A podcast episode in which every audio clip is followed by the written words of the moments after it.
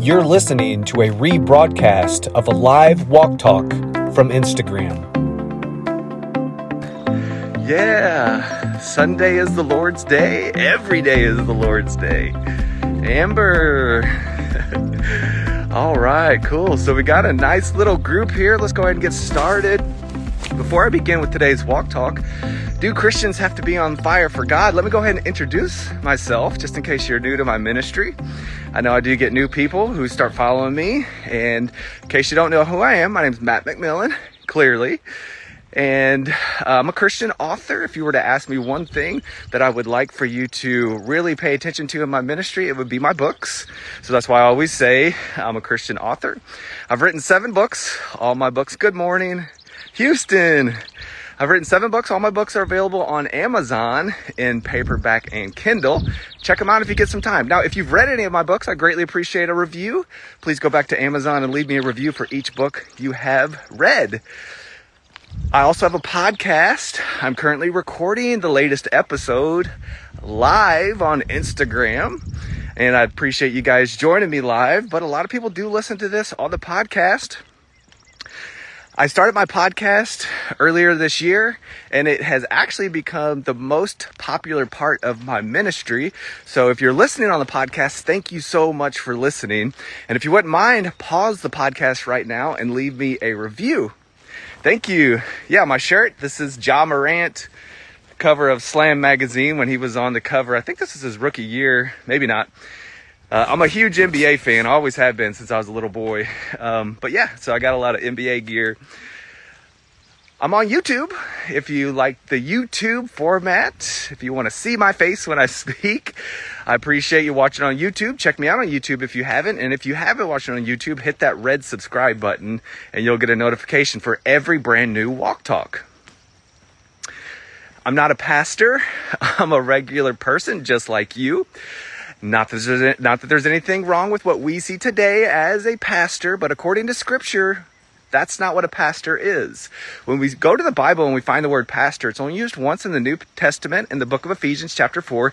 It's listed as a supernatural gift. So, about the first or second century, I think it was between 100 to 200 AD, Ignatius of Antioch took this word pastor out of the Bible and created a position when he created this position, he bestowed, air quotes, this title of pastor onto people. Now, when he bestowed this pastor name, title onto people, he said nobody can do anything unless the pastor is present. Unfortunately, that took root, it took off, and then more pastors named other people pastors. So it started what we see today way back then. But if we just go back to the Bible, we see nothing about one person in charge on this side of the cross. We're a body. So I always put that in my introduction because I want you to be confident in who you are, not an individual people. Okay? What else? Oh, I don't know everything. I'm still learning and growing just like you, but I'm going to share with you what I do know so far, and I hope it helps you come to understand who Jesus is and who you are. If you want to contact me, you're always welcome to do so. Just go to my website, go over to the contact page, put your message in there, and I'll be glad to interact with you there. All right, so let's get to today's walk talk. Do Christians, hi Susie, do Christians have to be on fire for God? Ooh, gotta be on fire for God. Now, um, this is something that I grew up in. My impersonation for you got to be on fire for God is something that people uh, seem to like and enjoy. But you know, we've all seen it. You know, you just got to be on fire for God. You're not, you're not on fire for God. Get on fire for God. You know, do more stuff to be on fire for God is basically what they're saying. But we don't want to pick on people just because that's their style. You know, when I when I do my impersonations, I never mean to insult anybody. I really don't. I'm just I'm trying to be funny, I'm trying to be relatable, and I'm trying to just express the stuff that I grew up in, and I know a lot of you people experience that as well. Now, I grew up in a certain uh, length of my childhood. I was in the foster system, so I actually got to experience the polar opposites of that. Okay, I got to experience the gotta be on fire for God stuff, and I've also experienced the opposite of that stuff, where it's you know it's very very um, uh, not that, very low key. Uh, a lot of uh, don't you dare express yourself type of deal. So both of those things are error. Okay, so all we have to do in order to get to the bottom of this question do Christians have to be on fire for God? Not take emotionalism, whether it's out of control emotionalism or super under control emotionalism, to heart in our when i say to heart i mean in our mind okay? You have a new heart. Your heart is good. Your old heart was removed. You have a brand new heart. Your heart's not wicked. Your heart's not deceitful. That's a whole nother walk talk. But you can trust your heart because you're a new creation. When we see the deceitful wicked heart passages in scripture it's always describing an unbeliever okay? On this side of the cross paul tells us you have become obedient from the heart Okay. Also, you don't have to guard your heart on this side of the cross. That's Judaism. That's from the Proverbs. On this side of the cross, Paul tells us it is Christ who guards your heart. So we have to get away from this. There's something wrong with your heart. There's nothing wrong with your heart. You have a good heart. You don't need to check your heart. God, Ezekiel 36, 26 prophesied about this back in the old covenant before the new covenant happened. And he said, I will remove your heart of stone and give you a new heart. Okay, that has happened. Okay, so when we talk about any style of church, air quotes, when I say style of church, I'm I'm not going to name names, but you know what I mean. It could be out of control, it could be under control. It's always about the message. Okay, what is the message? However, that message is coming out. You know, there's a lot of times where my message doesn't come out super smooth and I'm at peace with that. You know, it is through my weakness that God can actually work the best. So, you know, I have to come to the point of not being hypercritical of myself and understand that I can say whatever I need to say about Jesus and I don't have to be professorial. I don't have to be out of control. I don't have to quote scripture verbatim. That's just not my style. Sometimes I even get Bible passages wrong of where they're at exactly. And when I go back and I listen to the walk talk, I'm like, oh, nope, it wasn't John 1 1, it was John 3 1, but I said John 1 1. But I have to show myself grace because it is the overall message that matters. And the overall message, no matter how you are getting this from whatever ministry, you know, brick and mortar, social media, podcast, YouTube, however you're consuming it, it has to be focused on Jesus. Jesus is the new covenant. This is why Jesus said at the Last Supper, This is the blood of the covenant in my name. Okay, so everything has to be rightly divided between old covenant and new covenant, no matter how you're getting this message. Okay, so do Christians have to be on fire for God? When we go back to the Bible and we read it based on what Jesus has done, there's nothing to fear. There's nothing to fear at all. Let pressure be a red flag for you. If there's pressure, it's probably not coming from God. it's coming from that person. Matter of fact, I can guarantee you it's not coming from God. Now, your mind will be renewed, and your mind will have new thoughts that are going against old thoughts. Sometimes that can come across as pressure to yourself. But in reality, all that is is God renewing your mind to the truth. He's not pressuring you into anything or out of anything. He always deals with you on the basis of what you have believed about Jesus. Okay? Even unbelievers, I should retract that. He's always ba- he's always treating you based on what his son has done, whether believer or unbeliever. Okay? All the world's not saved, but it is the goodness of God that always leads people to any type of new belief, any type of behavior change. Okay, God does not deal with humanity on the basis of sin because of Jesus. So we have to get to that point. You know, I did a TikTok the other day where I said Christians, when they stand in front of God, On Judgment Day, they will not have to give an account of the life they lived. That is hard for people to hear because they don't understand just what Christ has done. If they understood what Christ has done, that this is completely unfair. I wouldn't have a thousand comments of certain sins that people want to pick apart coming from both the unbelieving community and the believing community. Why? Why do they focus on a particular sin when I said we're not going to give it an account for the life we lived? Because most of our churches do not focus on what Jesus has done. If they would, when I say stuff like that, or when anybody says stuff like that, they're like, hmm, yeah, that makes perfect sense. Why? Because of the cross and the resurrection. It's so simple. But I'm feeling myself getting a little triggered here. so I'm gonna I'm going to pump my brakes. Calm down, McMillen. Don't get started today. but this is not just unbelievers who are saying this particular sin needs to be judged by God. It's coming from believers too. believers, they want them to be judged by God, and then they want to be judged by God according to what they have done. Okay? We don't want that. We want to be judged according to what Christ has done. Okay. So before I go down that rabbit trail, let's get back to where I was. My point of that is God deals with humanity based on what Christ has done. Period. Okay? The deal is out on the table. So, do Christians need to be on fire for God? Where are we getting this from? A couple different spots in the Bible if we're taking things out of context. We can go to Revelation 3, we can go to Matthew 3, we can go to Acts chapter 2. Let's just talk about all those today. Okay? How about that? How about we study the Bible and we read it based on what Jesus has done? What a thought! What an idea! What a, oh my gosh, what an epiphany! All right, stop being sarcastic, Millen. Okay, I'm sorry.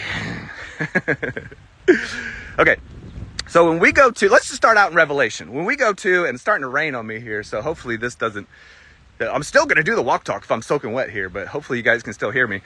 Um, no, let's okay. So let's do, let's start that. Let's do this. Let's go. First of all, let's start out in Revelation three. So the Bible verses were Bible passages we're going to talk about today is in Revelation three, Matthew three, Acts chapter two.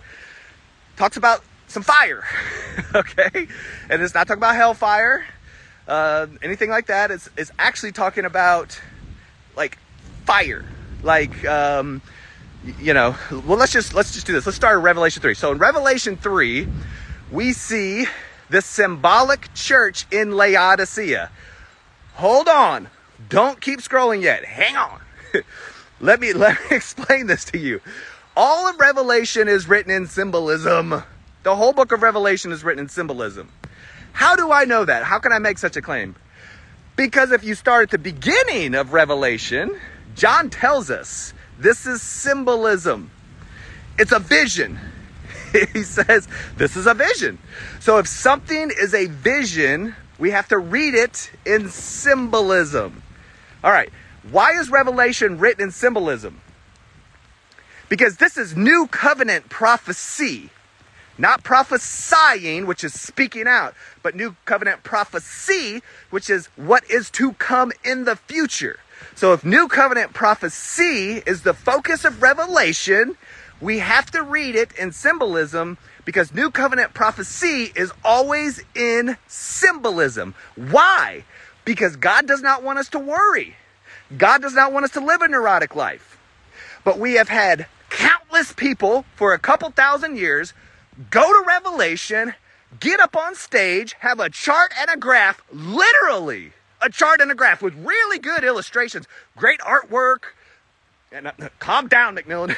okay, okay. Woo! Okay, I didn't know I was gonna be triggered over this today, but here we go. I'm gonna keep it reeled in, McMillen. So there's people who go to Revelation chapter 3 and they try to create this quote math problem out of it. Okay?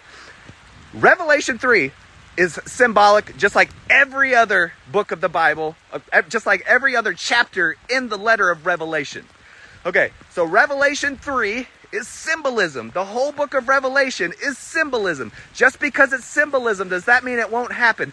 No, it's still going to happen, but it's symbolism. Just because something is symbolism does not mean it's not true. It means it's symbolism. So we have to read it based on symbolism. Okay? Turn my hat around here so I keep this rain out of my eyes. I'm still fine. It's not it's not cold or nothing, but hopefully you guys can still hear me. hopefully my earbuds are not getting jacked up here. Uh, let me go ahead and take my earbuds out. Hang on. Okay. Take these babies out. Hopefully, you guys can still hear me. If you can't hear me, just tell me in the comments because I'm going to continue despite this monsoon. Okay. All right. So, in Revelation chapter 3, there's a symbolic church in Laodicea. Okay? Thank you very much, Dave. Now, this is not a physical church. So I get so many people who say, you are saying church is not a building, but yet there are letters written to churches in Revelation. This is symbolism. This is a symbolic church, a group of people in Revelation. The first church building wasn't even built until about 200 AD. So clearly, it's not talking about an actual physical building. When you see the word church in scripture, it's describing a group, a group of people. Okay? Not a building. There was not a letter with a postage stamp on it written to this church in Laodicea. First of all, because it's not a physical church. Second of all, because this is a symbolic church. Now, when we look at Revelation chapter 3, we see these people in Revelation being rebuked. Okay, there is a rebuke happening here. Why are they being rebuked? For being lukewarm. Okay? But we go to this passage and we say, right there, you got to be on fire for God because if you're lukewarm, God will spit you out. However, have you ever been told you got to be cold for God because if you're not cold for God, He'll spit you out? You ever been told that? No, you haven't because they don't read Revelation 3:15 along with 3:16. They just like that that part of the previous passage plus Revelation 3:16. They forget about that part where Jesus says, "I wish you were hot or cold." Or cold. Sounds strange, doesn't it? Well, what do you mean or cold, Matt? How can I be cold? What's that going to do? This is talking about purposefulness, not salvation. Because it says hot or cold, it is clear that it's talking about purposefulness. This church is being rebuked because they're being lazy. That's it. This is not about you're not doing enough stuff for God to be on fire and He's going to spit you out and He'll spew you out of His mouth. No, that's not the context. This is about what God enjoys what tastes good to him? Do Christians just taste good, then they don't taste good? I'm gonna spit you out. No, that's not the context. Okay? If that were true, if this was literal, that would mean I'm inside God's mouth right now. Okay? So when you go to the. calm down, McMillen. I, I, get a little triggered when I talk about Revelation because here's the problem with Revelation. People go to Revelation and they want to cherry pick. That's literal. But that's not literal. That's symbol. Oh yeah, that's symbolism. That's literal. That's symbol. We don't have the right to do that. The whole book is symbolism. The whole book deal with it. Okay? So, Revelation 3 is symbolism. God does not slurp you up, spit you out. He's not slurping, spitting, slurping, spitting, slurping, spitting because you're on fire for God, then you're not on fire for God. Oh, this is about purposefulness not about salvation. And if you were in God's mouth, if this wasn't symbolism, which it is, because of what Jesus has done, every time God spit you out, he'd slurp you back up. But you're not in his mouth. You're literally one spirit with the Lord. You're in him. Colossians chapter 3 says, You have died and your life is now hidden with Christ in God. 1 Corinthians 6 17 says, You are one spirit with the Lord. Okay? So when we read Revelation 3, don't be afraid. You have nothing to be afraid of. You're safe. This is the symbolic church in Laodicea being rebuked because of their deeds. Because of metanoia, not metaneo. Metanoia is the other Greek word for repent. So there's two words for repent in the Bible metaneo, which is change of belief, metanoia, which is change of actions, change of deeds. The problem is we have one English translation for that repent. And then we go back to calm down, McMillen. calm down, not getting triggered. Okay, we go we go back to the Gospels. Just the number one rebuttal I get is you're telling people they don't have to repent. What? Where, where do you see that? It's because they've got the two words confused. And when I talk about you being completely forgiven, completely righteous, they think I'm saying something that I'm not because they aren't taught the difference in metaneo and metanoia. Every time you see the word met, every time you see the word repent in the four gospels spoken by Jesus, he is referring to belief. Change your belief. The Pharisees didn't need to change their metanoia. They had the best metanoia on the planet. They obeyed all 613. Quote. Close to it anyway. But they had to change their belief. That's it. Okay, so this church in Revelation 3 is being rebuked because of their metanoia. You guys, God doesn't like this. It doesn't taste good to him. I wish you were hot or cold. You're being lukewarm. Lukewarm serves no purpose. What do I mean by that? So, hot serves a purpose. if if I am, you know, if I'm out here running and it's the middle of January and I'm tripping over ice and I get home and I just want to warm up, I'm going to get me a cup of coffee as soon as I walk in the door. Okay? Hot serves a purpose. Now, see if I can get these. It's foggy here. Sorry, guys. If you if you're just listening to this on the podcast, I just uh, there was a downpour, and now I've got a little bit of a fogginess on the screen. So, but you guys can still hear me. So, anyway, hot serves a purpose. it warms you up if you're cold. This is not about repeated deeds in order to prove anything to God for salvation. Okay, what about cold? Okay, Matt, yeah, I can see how hot serve. How does cold serve a, serve a purpose? My pastor never told me to be on cold for God or cold for God. It's because your pastor just doesn't know. Your pastor hasn't been taught the truths of the new covenant. Your pastor has passed down traditional error and he teaches that to you. And now I'm going to help you understand the truth according to what the Bible says in regard to Revelation chapter 3. You can be cold. In fact, Jesus says, I wish you were hot or cold. Okay? If if I'm shooting hoops in the backyard with Grace in the middle of August, my daughter Grace, we're out here playing basketball. It's a 90 degrees, 100 degrees. We're hot. But I got a pool right there. If we both jump in the pool, the pool's going to cool us off. Cold serves a purpose. Cools you off. Hot serves a purpose, warms you up. If I jumped into a lukewarm pool, I'd be like, well, let's go inside where the air conditioning is because cold's in there and it would serve a purpose. You know?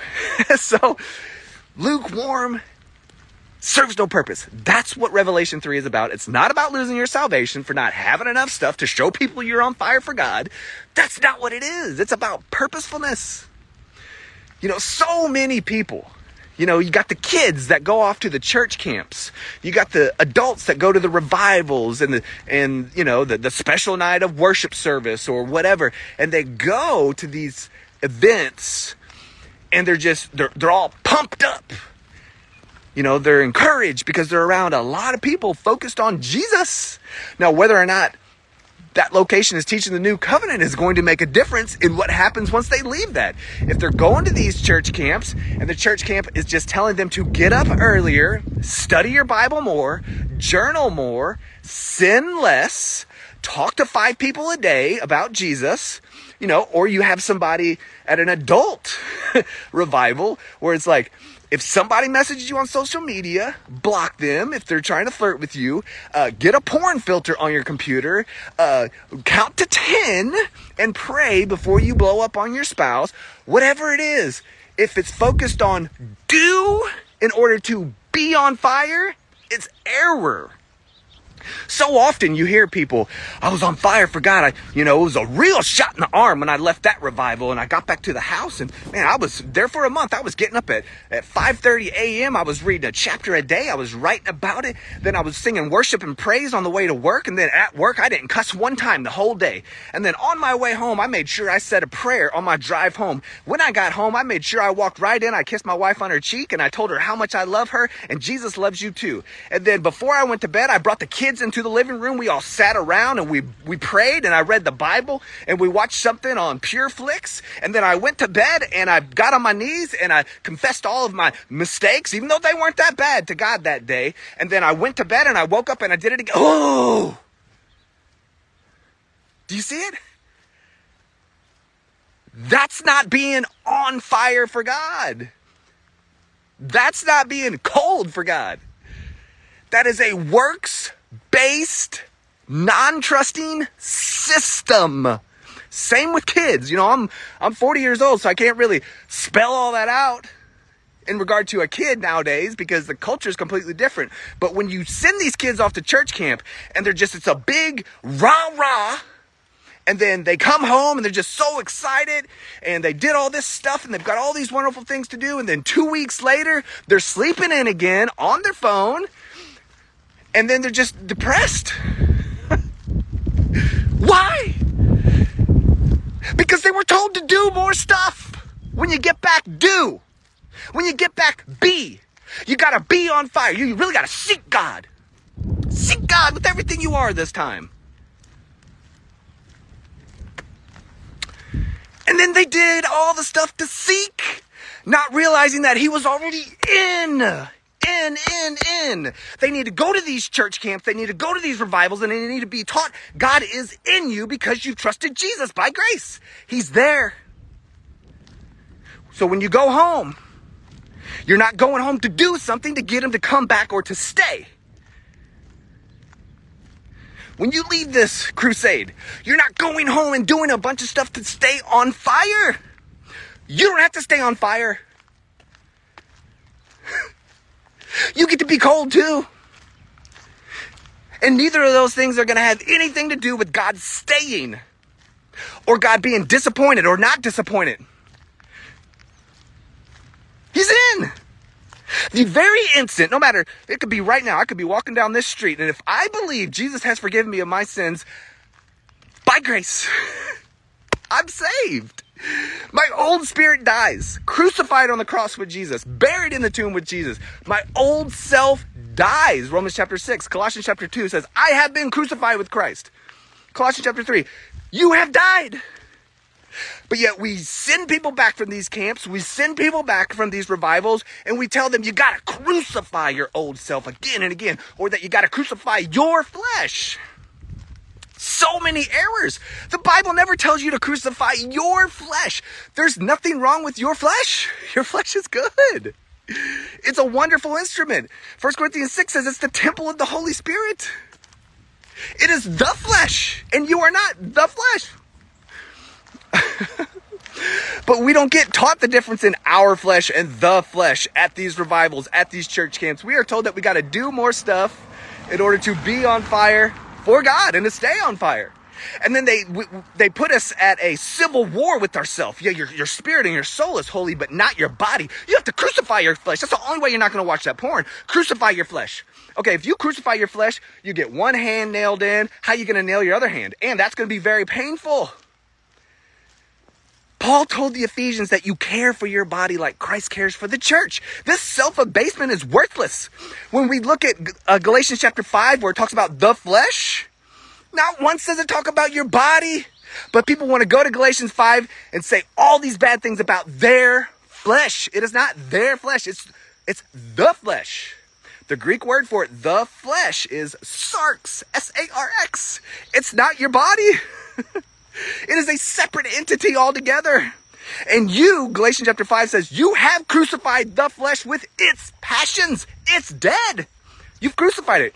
You can walk according to the flesh, but that would not be natural. That's why it says walk according to the spirit. because that's that's what's going to be natural to you. but there's so many errors that we're taught.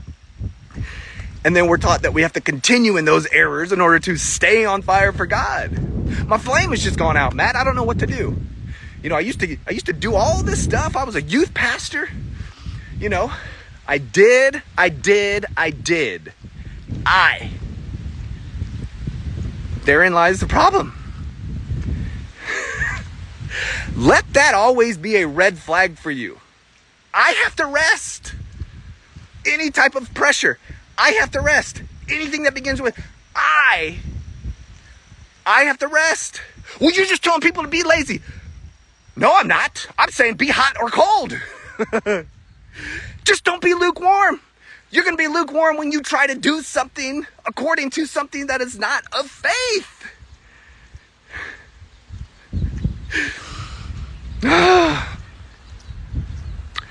if I could just get you to understand the magnitude of what has happened for you at the cross, which is your complete forgiveness, and then to you through the resurrection, which is your complete righteousness.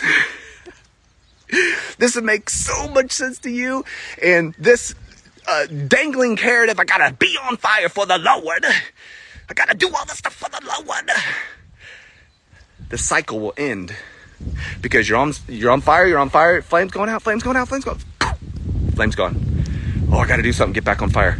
I'm gonna go somewhere or do something. I'm on fire again. I'm on fire. I'm on fire. No, it's fading, fading, fading, fading. It's out again. It's a cycle. Rest. Get rid of that cycle. You can be hot or cold. All right. So let's talk about uh, Matthew chapter 3 in Matthew chapter 3, John the Baptist says uh, the coming Messiah will baptize you with fire.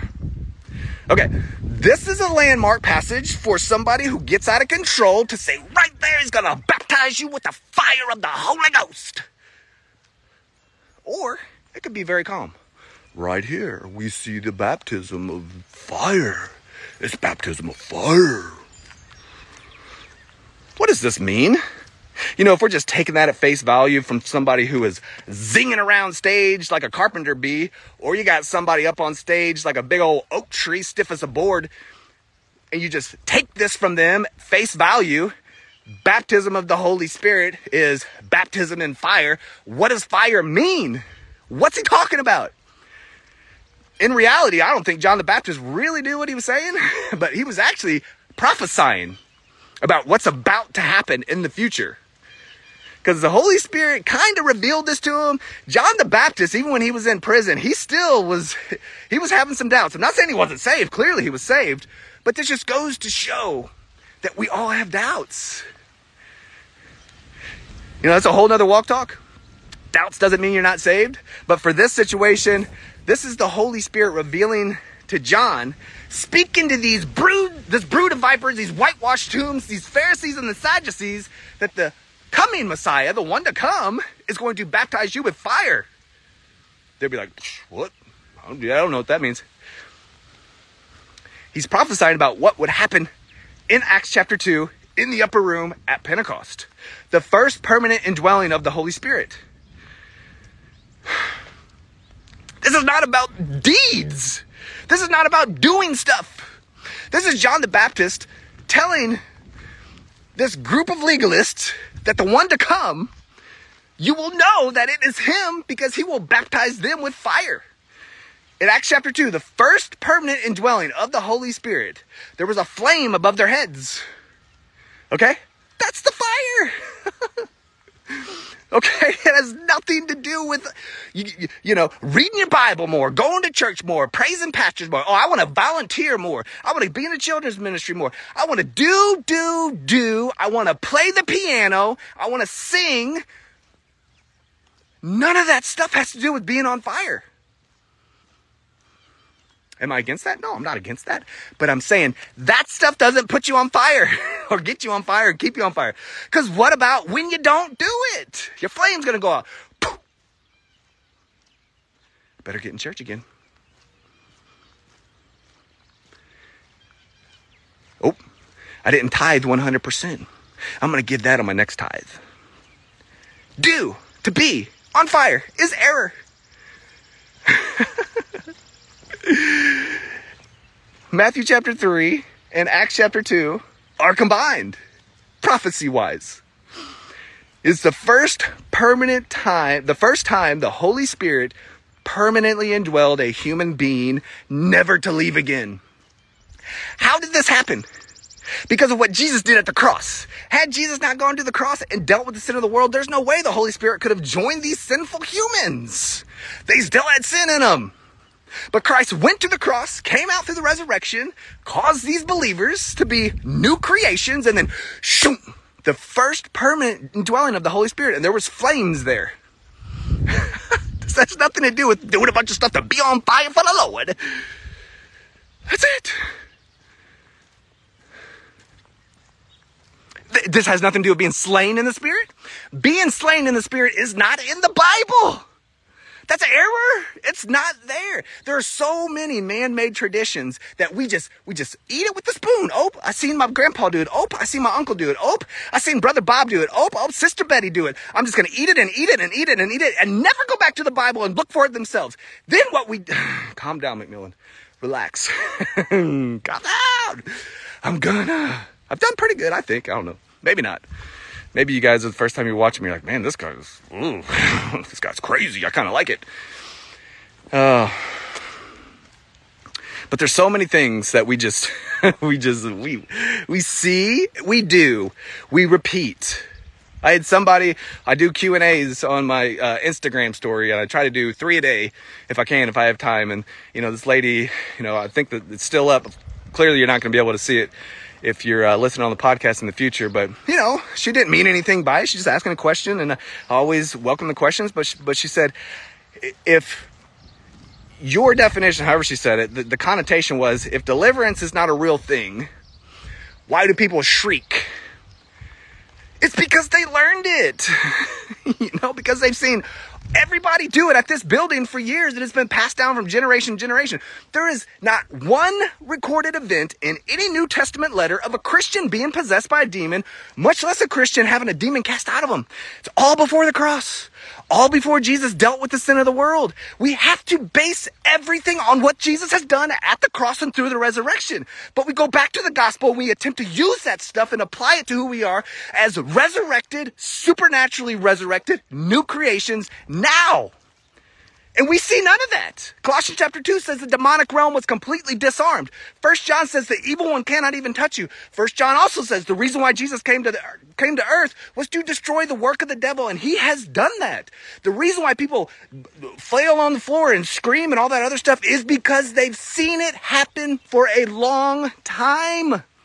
It's a charade. It happens in our culture. You know, so many people look at our culture for truth. Just because everybody's doing it doesn't mean it's good. Just because everybody's doing it doesn't mean it's.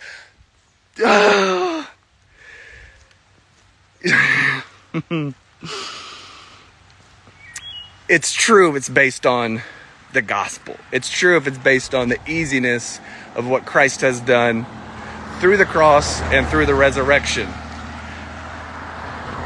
We even do this with people who we think are not, quote, air quote, believers anymore. Well, how could that guy be a youth pastor for five years and now he's a staunch atheist and said he doesn't believe anymore? Well, we have two options there. First of all, why are you looking to some man's actions for your theology? That's the first thing I would ask myself. Why am I looking to him for truth? Why, what do I give a rat's crap about this guy, what he has done in regard to my salvation? Just because he was involved in church doesn't mean he was saved to begin with. And I'm, I'm just going to relax right here. okay. So we have to stop looking to humans for theology. Stop basing your theology on somebody's actions.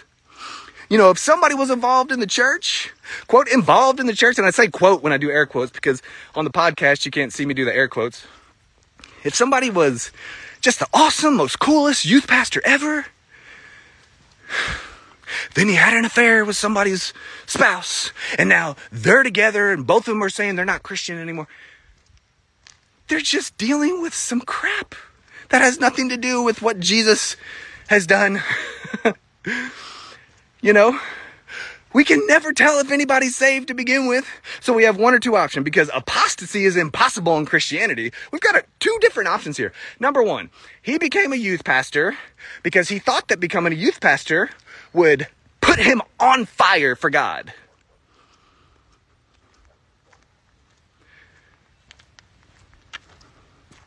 It was a work. He became a youth pastor because he wanted to appease his mean as a Dickens legalistic aunt who kept pressuring him. So he did it. And the kids liked him. He's really good personality, has a really good personality. Went on all the stuff. He was a leader at the ch- at the church camps. But he never believed. He never believed. He never trusted Jesus by grace. He looked at that stuff for righteousness. Never believed Jesus, okay? And now he's away from the church and he said he's not a Christian anymore. Well, he was never a Christian to begin with, and we don't know that. We have no proof. The legalists will try to give you proof. I'm not doing it. You can never tell who is saved based on their outside appearances and actions. Period. This is why Jesus didn't pick anybody from the religious community. He picked people like me. People who struggle with alcoholism, people who have all these bad habits. Okay? He just didn't go for that. He wanted people who would trust him. And just because somebody's a youth pastor doesn't mean they've trusted Jesus. Or it could be this they were saved they did trust. They became a youth pastor because they really wanted to help the kids. They really wanted to lead them. They really wanted to strengthen them. They really wanted, he really wanted to point them to the Lord. But the religious system, the church did not like his style. The pastor didn't like him. The pastor's mother didn't like him. The pastor's father. This system of nepotism that was set up around him they don't like him, but he's still saved. And he left. And because of this interaction that he had with these quote pastors or this quote church family, because it's their church, you just get to be the you just get to be whatever they say you can be. And he left. And now he's saying I'm not I'm not a Christian anymore. But he's still a Christian. Jesus is still with him. Jesus understands all the pain he had to go through because of that pastor and that pastor's family and the surrounding quote army. He don't want nothing to do with that crap. I don't blame him. Let them have that. He's still saved. And you know what?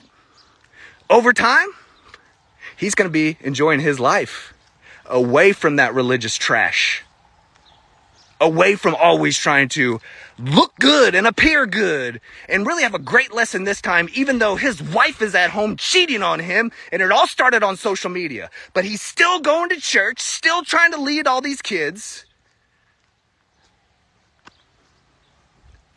Has nothing to do with his salvation. We have to get back to the truth. He's still saved. he's still saved. you know? Has nothing to do with him being on fire for the Lord. so, so do Christians have to be on fire for God? no. You can also be cold. because hot serves a purpose, cold serves a purpose lukewarm serves no purpose. Just don't be lukewarm. How do you not be lukewarm? be yourself. That's it.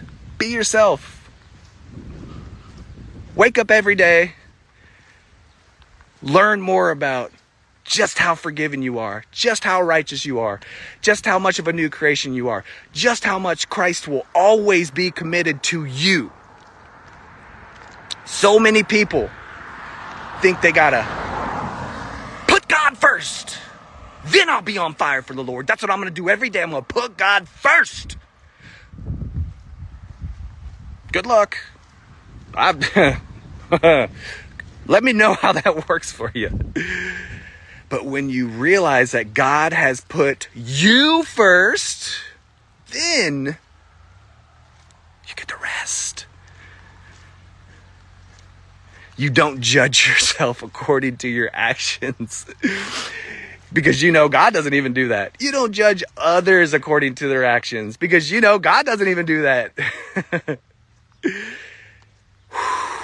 you rest. You enjoy this life in Christ. Seek first the kingdom of God. Says it right there, McMillen. Yeah, who was he talking to?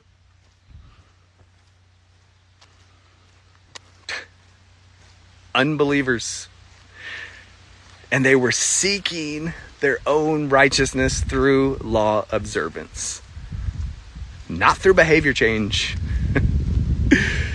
Context. There's there's no way to mess up this good news.